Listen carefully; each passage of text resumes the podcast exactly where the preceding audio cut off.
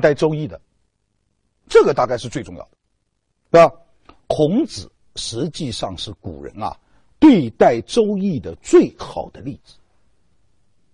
孔子在晚年啊，曾经花了大力气去读《周易》、读《易经》。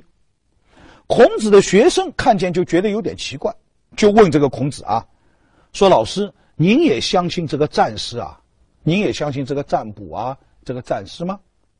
孔子说：“易里面有好多古人的哲理，我读它并不是钻研它占卜啊、占师的那个部分，我是要研究其中的道理。”孔子对待《周易》的态度是值得我们思考。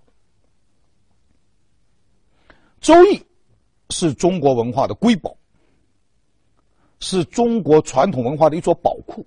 我们中华民族的子孙都应该为我们拥有这样的一座宝藏而感到自豪。我们也更应该感觉到自己的责任，用一种正当的方式去阅读。